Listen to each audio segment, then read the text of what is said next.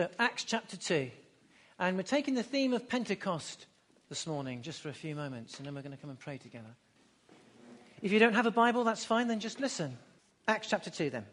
Verse 1 reads like this. When the day of Pentecost came, they were all together in one place, and suddenly a sound like the blowing of a violent wind came from heaven and filled the whole place where they were sitting. They saw what seemed to be tongues of fire that separated and came to rest on each of them. All of them were filled with the Holy Spirit and began to speak in other tongues as the Spirit enabled them. Now they were staying in Jerusalem, God-fearing Jews from every nation and under heaven. And when they heard this sound, a crowd came together in bewilderment, because each one heard them speaking in his own language. Utterly amazed, they asked, "Are not these men who are speaking Galileans? Then how is it that each of us hears them in his own native language? Parthians, Medes, and Elamites, residents of Mesopotamia, Judea and Cappadocia, Pontus and Asia, Phrygia and Pamphylia, Egypt and parts of Libya near Cyrene, visitors from Rome, both Jews and converts to Judaism, Cretans and Arabs. We hear them declaring the wonders of God in our own tongue." Amazed and perplexed, they asked one another, "What does this mean?" Some, however, made fun of them and said they have had too much wine. And then the story goes that Peter stands up, addresses them, explains that they've not had too much wine. It's not that hour in the day, that what they're hearing is the power of the Holy Spirit poured out upon the church. And he shares a message about that Jesus Christ is still alive in their hearts, and what they were seeing and experiencing was the power of the living God living in the lives of ordinary people, evidenced in the power of the Holy Spirit. And it says in that same chapter that 3,000 people became Christians on that day. Just want to take a couple of moments and talk about that just for a moment or two. Pentecost, the day of Pentecost. Pentecost was a feast, and it occurred 50 days after Passover, hence the term Pentecost. It's a Greek translation. It means feast of 50 days. 50 days after the Passover. It was a feast of harvest, termed the Feast of Weeks, and it was a feast that came 50 days after Passover, and it celebrated the harvest. Passover was that time when the Israelite people were freed from slavery, and from slavery they entered a new land and a new era, and they celebrated the harvest from that land and that new era at the Feast of Pentecost. Amazingly, that on this day the early church were gathered together. And it was on this 50th day, the 50th day after Passover, the 50th day after Jesus had died and rose again. He is our Passover lamb. This is quite amazing, isn't it? On that 50th day, the Holy Spirit came and empowered the early church for a harvest, not of just grain from that era, but a harvest for the world. You couldn't make this happen. Only God could do this. This day of Pentecost was, in the Jewish festival, a harvest-type festival, a celebration of harvest. And the Holy Spirit coming on that 50th day after the resurrection of the Lord Jesus Christ symbolized a harvest of not of just grain, but a harvest of the world. You and I today are part of that worldwide harvest of people coming back to God. A Christian is someone who's put their life in the hands of God, a person that's come back to the heart of God. And so on that day, the celebration was of a harvest for the whole world, which is spectacular and amazing. But what happened in the hearts of those early believers? There were 120 people there, it says, waiting in a large room or an upper room. What happened to those people that would bring about a transformation or a change in their lives? And you say to me, "What are you on about, Adrian? What are you on about transformation or change in their lives?" Well, only 50 days. 50 days is not a long time. 50 days. Think of this. We think of this as months or years later. This is only 50 days after Jesus has died and rose again. But if you can take your mind back about 50 odd days further back, those early believers were in disarray. They were a group of people in total and utter disarray after the crucifixion. And it said that at the crucifixion, in the run-up to the crucifixion, many of the disciples deserted Jesus. They ran away. They just couldn't cope. couldn't cope with the might of the Roman Empire. They couldn't cope with the religious police of the day coming to put them all to death. And so they ran away and left Jesus on his own. Only 50 days earlier. It wasn't that long ago. If we go back in time to that moment, they ran away, they deserted Jesus. A man called Peter, who would end up being an amazing ringleader, he was the man who denied the Lord Jesus Christ. Only 50 days back, he was cursing, saying, I never knew him, and blaspheming and cursing, as people said, aren't you that guy? Well, aren't you the guy that's with Jesus? 50 days earlier, this man Peter was denying Jesus. They were running away. They were in disarray. They were disillusioned. We read an account when Jesus appeared to two disciples on the road to Emmaus. It's at the end of Luke's gospel. And at the end of Luke's letter, his gospel, we find that a couple of disciples, it says they were downcast and their faces touched the floor. The word literally means they were depressed. Those early disciples, some of them were depressed. They said, haven't you heard of the terrible news of how Jesus has been put to death? We're doomed. The world is doomed. This is the heart of them. Only 50 days. This isn't that long in your lifetime. 50 days isn't that long. In another account in the Gospels, it says that the disciples went back to their old ways. They went fishing. They were so disillusioned. They thought, what are we going to do? Well, let's go back to what we used to do, what we did best. And we find that Jesus is cooking up a meal, and they don't recognize him because they think he's dead and buried. And there he is making a meal and invites them over for a meal. It's in the Gospels. But the disciples went back fishing.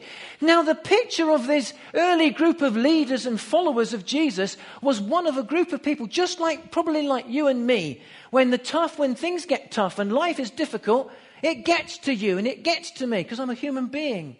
And this is what the early disciples were like, just like you and me. There was a point in their lives when they became disillusioned. Now, I know that when they saw the risen Lord Jesus, their hearts leapt. But when they saw the risen Lord Jesus, he said to them something. He said, get together and wait in Jerusalem, for the power of the Holy Spirit's going to come upon you. I'm not going to leave you alone, but the person of the Holy Spirit's going to come upon you. And we find at the beginning, now Luke wrote the Gospel of Luke, and at the beginning of Acts, Luke is a physician, a clever man who writes Acts. And we find that in Acts chapter 1, Jesus, as he's about to rise and go back to heaven, the ascension, he says to those disciples, wait for the power person of the Holy Spirit. Now in Acts chapter 2, bearing in mind this is 50 days later, Peter stands up and he stands out, and with courage, power, certainty and eloquence, 3,000 people become Christians on that day. This is the man that blasphemed Jesus. This is the man that ran away, just like me probably. I would have probably done the same thing. But this is the man now standing up, standing out and saying, I'll stand up for you, God. I'll say it. I'll say it as it is. It's amazing what we've seen. It's amazing what we are experiencing. God is alive. Jesus Christ is alive. The disciples stood together. It says there, they were all together with one accord, 120 of them. They hadn't all gone out doing this, doing that, everyone doing their own thing, saying, I told you so. I told you he'd never be a good leader. I told you his teaching would never come to nothing. I told you the Holy Spirit has lifted his hand off of us. I told you. There's all this I told you so stuff. But they weren't like that, were they? They were all together with one accord. And what we now read from this point onwards, there's difficulty, there's trouble for them, there's infightings, there's persecutions, and it's not all rosy ahead, but I tell you what, from now on, the early church spreads like fire. Pardon a pun. The early church spread like fire. It spread so much, so quick, that within something like about 40 or 50 years later, the church was spread all throughout the whole Roman Empire. Spread right the way throughout the whole Roman Empire. But not the greatest of starts 50 days earlier. So what was it that did something that changed all of their lives? A professor of theology, F.F. Bruce, wrote a letter, a commentary on the book of Acts, and he entitled it, The Spreading Flame. And there lies the answer. The early church, something happened. We understand that they caught fire. They caught fire. In Acts chapter 2, we see something that transformed the hearts of those people. They still made mistakes. They still got things wrong. They weren't a perfect people, but something happened in the hearts of those people that transformed them. And it's this: the person and power of the Holy Spirit came upon them. It's as if their hearts caught fire, and it spread throughout the world. They'd met with Jesus. They'd met with the risen Jesus already at the ascension. Jesus spent something like nearly 10 days arisen, walking, talking with them, and then he went to be with the Father. So they were believers. They were a group of disciples already with the Lord Jesus.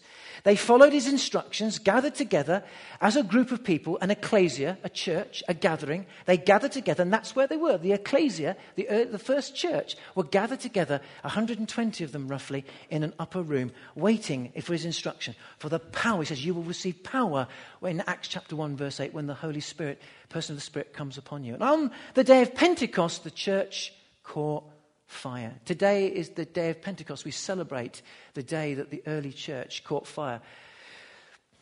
A man called Nicky Gumbel, he started something called the Alpha Course, and he wrote these words. It'd help me if I could find them, wouldn't it? There we go. Always a nightmare when you look for your notes and you think they're not there. I've had it. I once went to speak somewhere.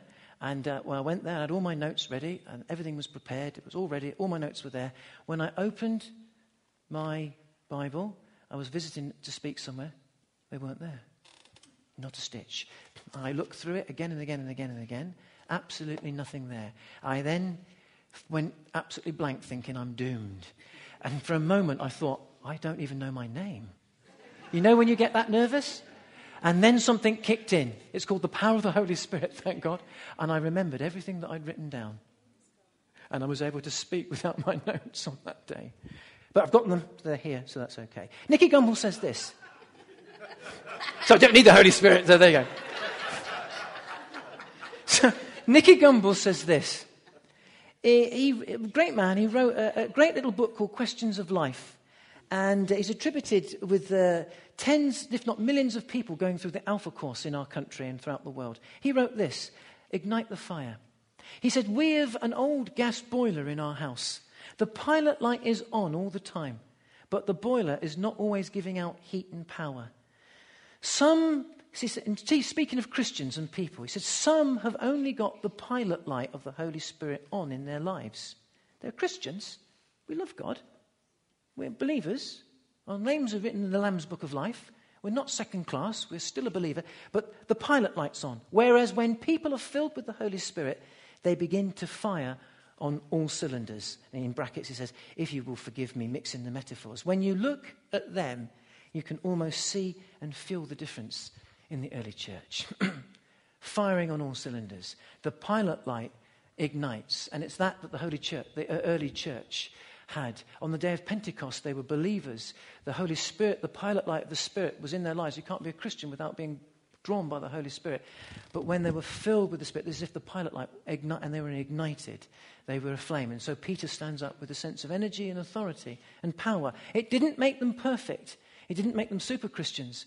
But what it did was it gave them a sense of new hope, confidence, and an amazing power released, a supernatural power released in their hearts and in their very lives.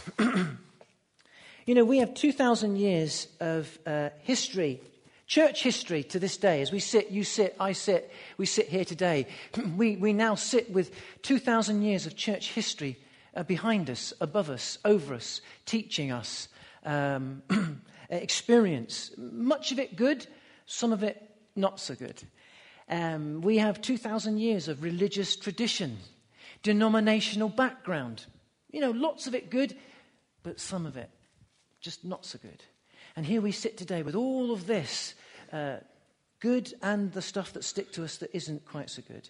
And perhaps we've settled with a level of faith that isn't what God has fully intended. If we take all that into consideration, the dust can settle. It can be compacted, as it were. It settles upon us. Sediment settles. That's how we have rocks. It's earth and sediment that settled, and over a length of time and a long time has compacted together and become like rock. And with all that history and tradition, some of it good, denominational backgrounds, and we come, probably all of us here, from different backgrounds and different church streams perhaps, some of it good, but much of that over 2,000 years sits upon us. And there is a danger that we can settle, become like sediment that can be solidified if we don't watch it, in a certain sense of religious and spiritual understanding. And we settle for something. I suggest perhaps we can settle for something and not realize that this is not what God fully intended. A man called Watchman Nee, a great Christian writer, a Chinese Christian writer, evangelical, said this. He put it brilliantly. He says, by the time the average Christian gets his temperature up to normal, everybody thinks he's got a fever, if we don't watch it. He was an evangelical writer, not necessarily Pentecostal, charismatic, but he was a great godly man with great spiritual insight, Watchman Nee. By the time the average Christian gets his temperature up to normal, everybody thinks he's got a fever. A man called Leonard Ravenhill, he wrote an amazing book called Why Revival Tarries. He shoots from the hip, so I suggest if you ever read anything that he's written, get ready to be stirred, as it were, because he's quite a stirring writer. But he said it like this. He says, the church has been subnormal for so long that when it finally becomes normal, everybody thinks it's abnormal. The church has been subnormal, he suggests, for so long we've settled, become like sediment perhaps, with all of that history, that when we finally become normal, begin to accept and settle for what God has today, what the Holy Spirit wants to say now, this is what he's getting at. Everybody thinks then, that's abnormal, that's not right, that can't happen, that shouldn't happen, that cannot be. But on the day of Pentecost, all of that history, religious history that was on the Jewish believers of that day was set on fire. Their hearts were set on fire, weren't they? You know, in the life of Jesus, if you're acquainted with the writings of a man called Luke, in Luke chapter 3 and 4, if we see in the life of Jesus, if you look at, we haven't got time to turn to it, but if you write a note, make a note of this. In Luke chapter 3 and 4, Luke chapter 3, we read of Jesus' baptism. And in Luke chapter 4, how he's then led into the wilderness. It's in the Bible. It talks about how Jesus is baptized. God says, this is my beloved son who I'm well pleased. It says the Holy Spirit came upon him like a dove. Okay? It's in Luke chapter 3. Then in Luke chapter 4, it says Jesus, full of the Holy Spirit, was led into the desert. Then at the end of chapter 4, it says Jesus came back in the power of the Spirit. Isn't it interesting? In the life of the living Son of God, the Holy Spirit came upon him, and he goes away and comes back in the power of the Spirit. And it was then that he starts his public ministry of healing the sick, sharing words that are amazing, that people said, this is so incredible teaching. It's amazing. That I suggest to you, it's the person and power of the Holy Spirit. If it's good enough for Jesus, then that's good enough for me today. But if you look at the life of Peter, who we just touched upon, Peter is the man in Acts chapter 2 who stands up, the man who denied Jesus, blasphemed, ran away. Just like me, probably felt that in his heart, like he wanted to give up. We find now in Acts chapter 2, when the Holy Spirit comes upon him, just like Jesus in Luke chapter 3 and 4, amazing that Luke wrote the book of Acts as well, we now find Peter comes with power and courage and stands up and speaks with such eloquence and power. Peter's a Galilean. That might be lost on you, but a Galilean was classed as a simple or poor person, someone of low upbringing, of not, I wouldn't say limited intelligence, but put it this way, probably didn't even have a school education, let alone go maybe getting a university education. That's why when they said, are these not Galileans? They were saying derogatory things about them, saying they're not clever, they're not eloquent, they're not. And here we have this man with power, standing up, standing out with courage, who'd run away earlier. Now, I suggest to you, it's the person and power of the person of the Holy Spirit in and through his life. It's the same for Jesus, same for Peter. Now, we see, in a moment we're just going to come to the text and then we're going to come and close and pray. Now, we see that there is a promise. Just turn with me. We're going to look at Luke and Acts. So we see sort of set the background then, so as it were. We see in the life of Jesus and the life of Peter the difference that the person of the Holy Spirit makes. Now let's look at the promise and let's look at the purpose. The promise of the Holy Spirit. In Luke chapter 3, I'm just going to read these. If you don't want to turn to it, then don't worry about it. I'm just going to, if you can, then it's great. But we're going to move swiftly as we can. I want to leave some time to pray. So there's a promise. And John the Baptist shares this and says this in Luke chapter 3, verses 15 and 16. It says, the people were waiting expectantly and were all wondering in their hearts if John might possibly be the Christ. And John answered them, I baptize you with water, but there is one more powerful than I who will come, the thongs of whose sandals I am not worthy to untie. He will baptize you with the Holy Spirit and with fire. There is one, the Lord Jesus Christ, who will baptize with the Holy Spirit and fire. Then Luke chapter 1, verse 8. So John says there's one. He's pointing to Jesus will be the one. There's someone greater than me, says John. He's going to come and baptize you with the Holy Spirit and fire. Now, that's Luke writing, and that's John speaking. Now come to Acts. This is Luke writing again. So this is a seamless account, Luke and Acts, as one book, really. You could say almost one account. And then in chapter 1, verse 8, we hear the risen Jesus, as he's ascending to go back to heaven and go up to be with his Father, he says this, verse 7 of chapter 1. Jesus said to them, it is not for you to know the times, dates of the Father set for his own authority, but you will receive power when the Holy Spirit comes on you, and you will be my witnesses in Jerusalem, Judea, Samaria, and the ends of the earth. John the Baptist said, pointed to Jesus as being the one who will baptize with the Holy Spirit and fire. Now this is Jesus rising, the risen, going to be with the Father, saying now the fire is coming. The fire, the presence, the power, the presence of God, the empowering of God is coming upon you. That's the promise. The promise is for all. The promise for every believer, every Christian. The purpose, we see the purpose there with the promise that Jesus shares. He says you will receive power to what? Be my witnesses. Do you see that? So in the promise, there lies also the purpose. It's not to have a conference, not to have another glory revival, although it's good to have a glory revival, and it's good to have a conference. I'm all for conferences. But isn't it amazing what Jesus says there? I love a good conference. Let me tell you that now. I want to be part of a great revival. Let me tell you that now. But look what he says there. The purpose of the promise of the power of the Holy Spirit. It says you receive power when the Holy Spirit comes upon you to be my witnesses. To be a witness. In other words, to live the life and share the life. And do the life. Live, share, and do the life of God. So you'll be able to live the life, share the life, and the exploits that come with the life that Jesus did when he walked this earth. The word power there in Acts 1 verse 8 is the same word. It's a word that means miracle power.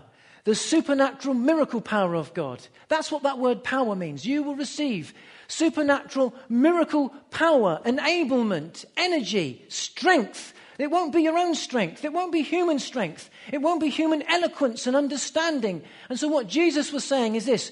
When the person of the Holy Spirit comes upon you, you will not receive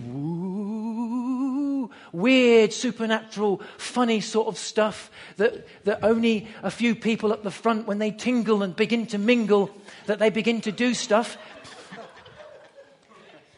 He's saying that you will receive an energy, an empowerment that is of God, that it's not humanly instigated, it's not humanly inspired, it's God instigated, it's God inspired, it's a God empowerment. And so when I talk about being naturally supernatural in church, I mean it's an empowerment that is for every believer, for every heart, for every individual, for all of us, so that why we can live for God. We can live the life. The Christian life at times is a challenge to deal with habits and attitudes and some addictions. Sometimes to deal with life.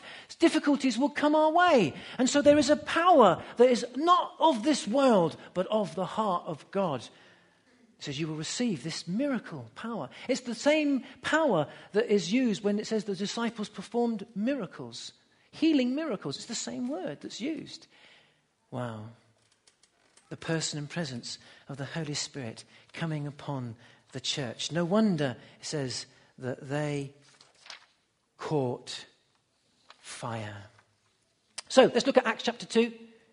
And so we see in Acts 2, moving on then, so we see the promise, we see the purpose, we have an introduction to our reasoning of why the day of Pentecost.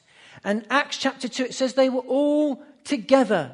They were of one accord. In Acts chapter 1 and Acts chapter 2, there's a particular word that Luke uses. They were joined, woven, jigsawed, in harmony.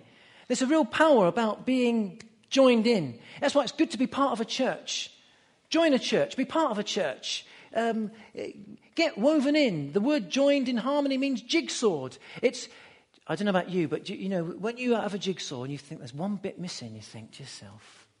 Some people put them into charity shops, don't they? Because they think that jigsaw's no good, so they put it in at a charity shop because there's one bit missing. And to be in harmony is to be jigsawed. Literally, when it says they were together, it means that you are every bit of the jigsaw, you and I. Put in to, we make a great picture, we make the church, we make the church. That's what it means to be united, to be in harmony. It means to be in. Count me in, I'm with, I'm part of that, I'm there, I'm in that. And that's what it was on the day of Pentecost. They were in together. It says that, so there was a sound of like a rushing mighty storm, a torrent, a wind, it says. And then it seemed as if fire, like tongues of fire. It wasn't exactly, it's like, do you notice that? There's a picture here. It says, on that day when they were together, they were praying together. It says there was like a violent rushing wind. There was a noise. It felt like a hurricane or like a storm. It was that sort of rush. And it says that it appeared as if like fire came into the room and then went upon every individual. It's as if fire came into the whole room, but went on every individual, upon everyone around the room. No, it's not a Steven Spielberg movie. It says the power and person of the Holy Spirit was coming upon all of the believers, all at the same time. The picture here is when Moses received the Ten Commandments, the law, and he was on Mount Sinai, God revealed himself in fire and storm. And this is God revealing himself here. This is God turning up. And the writer is saying, this is the only way we can describe it. It sounds like, it wasn't maybe, but it sounds like, you know, when somebody says, hey, with an Alabama accent, they talk about their house that has just been blown away, but they survived the storm, but it was like nothing else. I can't do the accent. But if you see it on Sky News and they're interviewing someone that's lived through a tornado. This was like a tornado rushing through the place. But it was the sense of God turning up. The presence of God was coming amongst them. Fire, this idea of fire, the burning bush. Moses at a burning bush. God is a consuming fire, says the Bible. God reveals himself in fire, answers by fire. Fire is all-consuming, it's pure. And there's this idea that God is almighty, all-powerful, all-consuming, pure, amazing God. And this is the picture. And so the writer is using this experience. It's something God turns... What he could say is this, God turns up that day like nothing we've ever known. And he's trying to describe the sense of the Holy Spirit turning up and coming upon them. And it says, this is amazing, that the empowering of the Spirit came upon every individual. It wasn't just some super Christians, not some charismatic individual personalities that say, I'm the one that leads, follow me. But this, the Holy Spirit came upon everyone, men and women, young and old, brand new and those that have been there a while, and came and settled upon every person. So what we understand is this, in the age of the Spirit, in the age of grace, the Spirit of God is not written, the law of heart of God, the love of God is not written on stone tablets, but is now written into our hearts. The Holy Spirit doesn't just come upon certain amazing individuals, and if you watch certain TV programs and certain Christian programs, you would only think that the Holy Spirit comes upon certain people, but the Holy Spirit comes upon all and everyone. The empowerment of God to live and be the life. Why? Because we are all disciples. We're all to live and be the people of God. And the great news is this, that the person of the Holy Spirit, the empowerment of the Spirit, is for all, open to all, upon all. God loves all. God cares about all and treats us as all. Isn't that amazing? Yeah. Wow, what a church. This is why they turned. It says, these are the people that are turning the world upside down. I find that amazing. They did it against all the odds, against the might of the Roman Empire, the machine of the Roman army, the religious police of the day. If you're a Christian in Iran, there are Islamic religious police that put people to death. The Sanhedrin did that to the early Christians. Against all the odds, they spread like fire. They had their problems, they had their troubles, they fell out with each other. Just because the Holy Spirit came upon them in power didn't mean to say they didn't dislike each other. They still disliked each other from time to time. We read the New Testament and there are divisions and infightings, but that didn't matter. The Holy Spirit was still within their hearts and lives, taking ordinary people, fallen, we're only made of clay after all, and releasing us to the world to declare to the world the love and the amazing power of God. And so on that day, they began to speak out. The power of God came upon them. They couldn't contain it. It welled up. It was amazing. They were overjoyed. It flowed over. They shouted it out. They skipped. They laughed. If anyone watched England play Norway last night, bit of a yawn really in some ways. Some of the game was a bit of a yawn. But when they score a goal, you sort of jump up. You think, wow, that's great. But there was something, this is more than scoring a goal. When the amazing release of the freedom of God came upon their lives, the power of God. Only 50 days before, they were doomed, disillusioned. Here they are now, delighted. What a transformation, the person and power. Because the reality of God had come into their hearts and lives. And they now really knew that this is real. Jesus is really alive. Everything that he said is true. The Holy Spirit's living within us. We can do anything. It's going to be difficult. And nearly all of those disciples lost their lives. They were martyred, many of them. But these people now stood up. When they ran away, they now stood up. They now stood up. And everyone, they went on to change the world. Today, as we come together, the same person, presence and power of the Holy Spirit is for you and I today. You know, our church, we're a Pentecostal church, Oasis Christian Centre, our name. We are part of the Elam Pentecostal Church. We take our name as a Pentecostal church from the understanding and the reliance on the person and power of the Holy Spirit. We are not just, being modern and lively and happy and great music. And that all those things are great and wonderful. But the church, our strength is, it might be in all those wonderful things, but it's in the person and presence and power of the person of the Holy Spirit. And it's for all. He is upon all, for all. He loves all and wants to empower each of our lives. I'll conclude with just a piece of testimony and then we're going to pray together. I was converted some years ago now, from a Catholic background. My father being Italian, but I was nominal Catholic, didn't go to church at all really, but just had that understanding. If Jehovah's Witness or Mormons came to the door, my dad would close the door and say, "No, we're Catholics," and that was about as far as it sort of went really. But that was my sort of understanding. But at 20 years of age, I became a Christian through the testimony of an engineer, and I was his technician. And this guy invited me to his church, and it happened to be a Brethren Assembly, an evangelical church in the southeast of England. And I became unresoundedly saved, converted. I repented. I said to God, "I need you in my life. Forgive me for living for myself. Will you? I trust you, Lord Jesus Christ. I want to live for God." And I became a Christian. And for 2 or 3 years, I attended that church, and I began to understand and have an understanding and a love for the Bible. And the church there taught me a love for the Word of God, the Bible, the Word of God, to read it as it is. But it taught this, that the things of the Holy Spirit ceased with the apostles. In other words, we don't need to go, but it was a cessationist church. In other words, they did not believe that the Holy Spirit was for the life of a believer today. It was for the apostles. It started off the church. So the day of Pentecost started the church off. Like a kickstart, really. And off the church goes. And I was taught that. But I did a Bible study with a Bible-believing elder who didn't just take that tradition and that denominational understanding. And we looked at the Bible together. And as I studied the Bible, looked at Luke, looked at Acts, looked at the book of Corinthians, I began to understand that the person and power of the Holy Spirit was for today.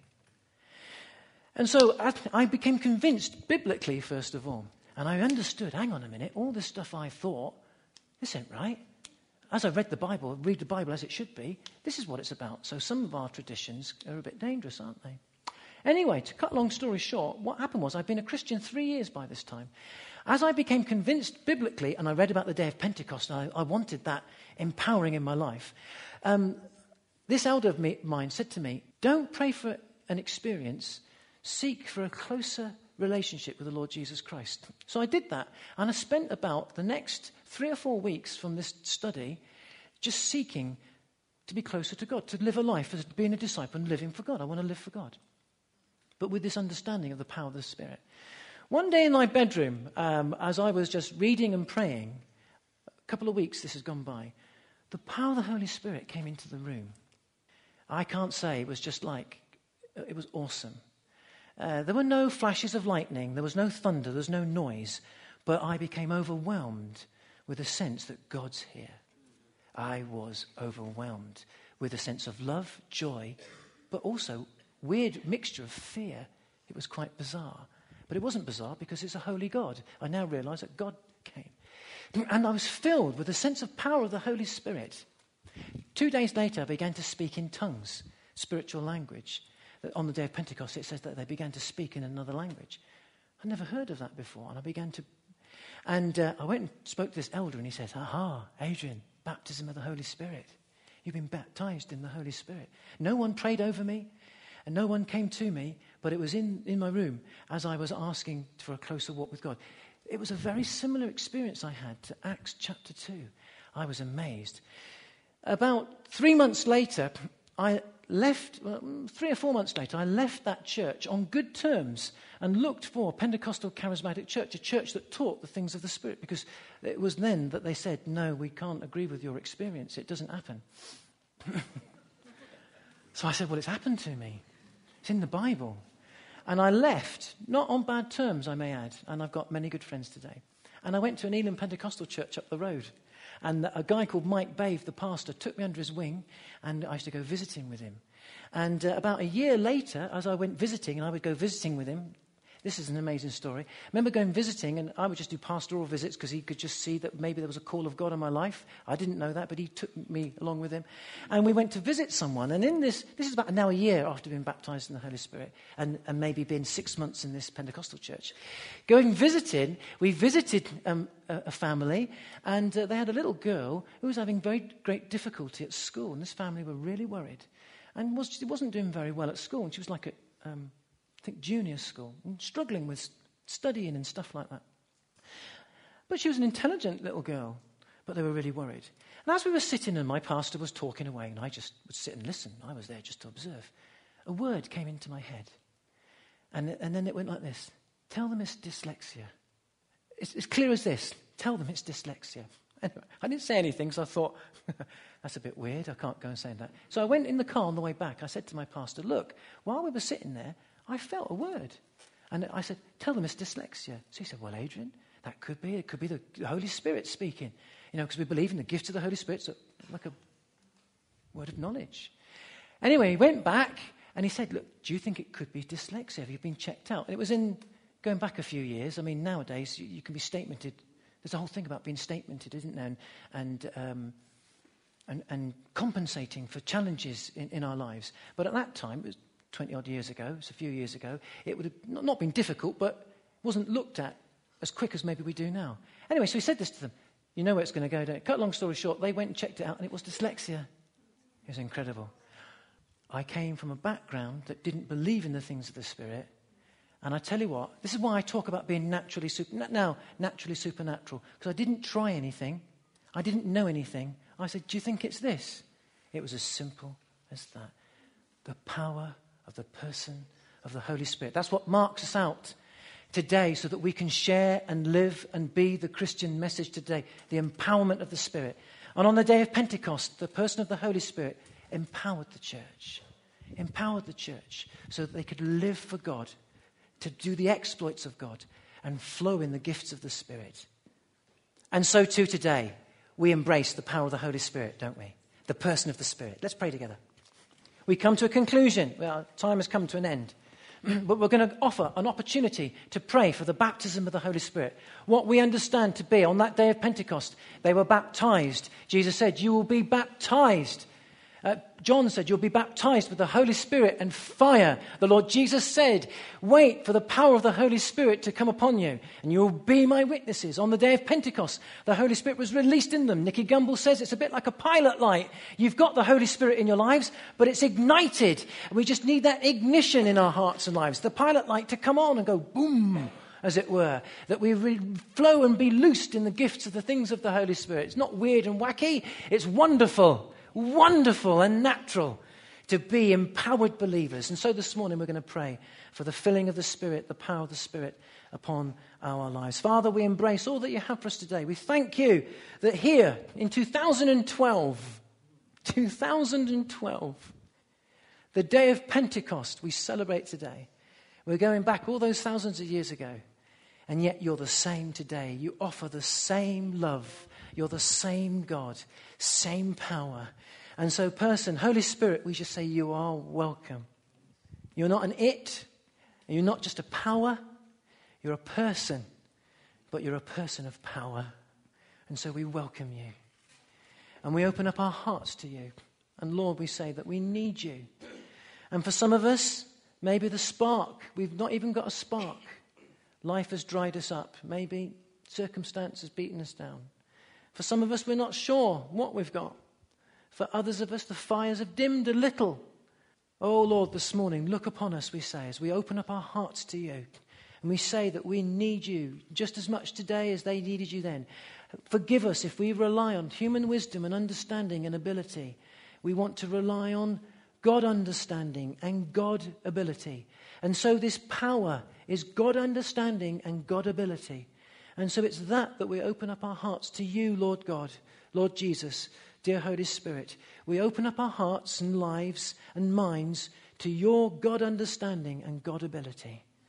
Come, Holy Spirit, we pray that you might fill and flood and release and empower our hearts. I pray for a loosing, a freedom, so that we might be naturally supernatural people of God. There comes a flow and a flood in our hearts and our minds. If we've dried, then Lord, flow again, we pray. If the spark is dimmed, then ignite the fire. Let the flame burn. Ignite something fresh in our hearts and lives so that we might be witnesses. We might be, Lord, live and be and do the things that you do, Lord God, we pray. Not because we have to, but because there is a desire. Turn our hearts into a desire, we pray, this morning as we open up our hearts and lives to you. In Jesus' name we pray. Amen.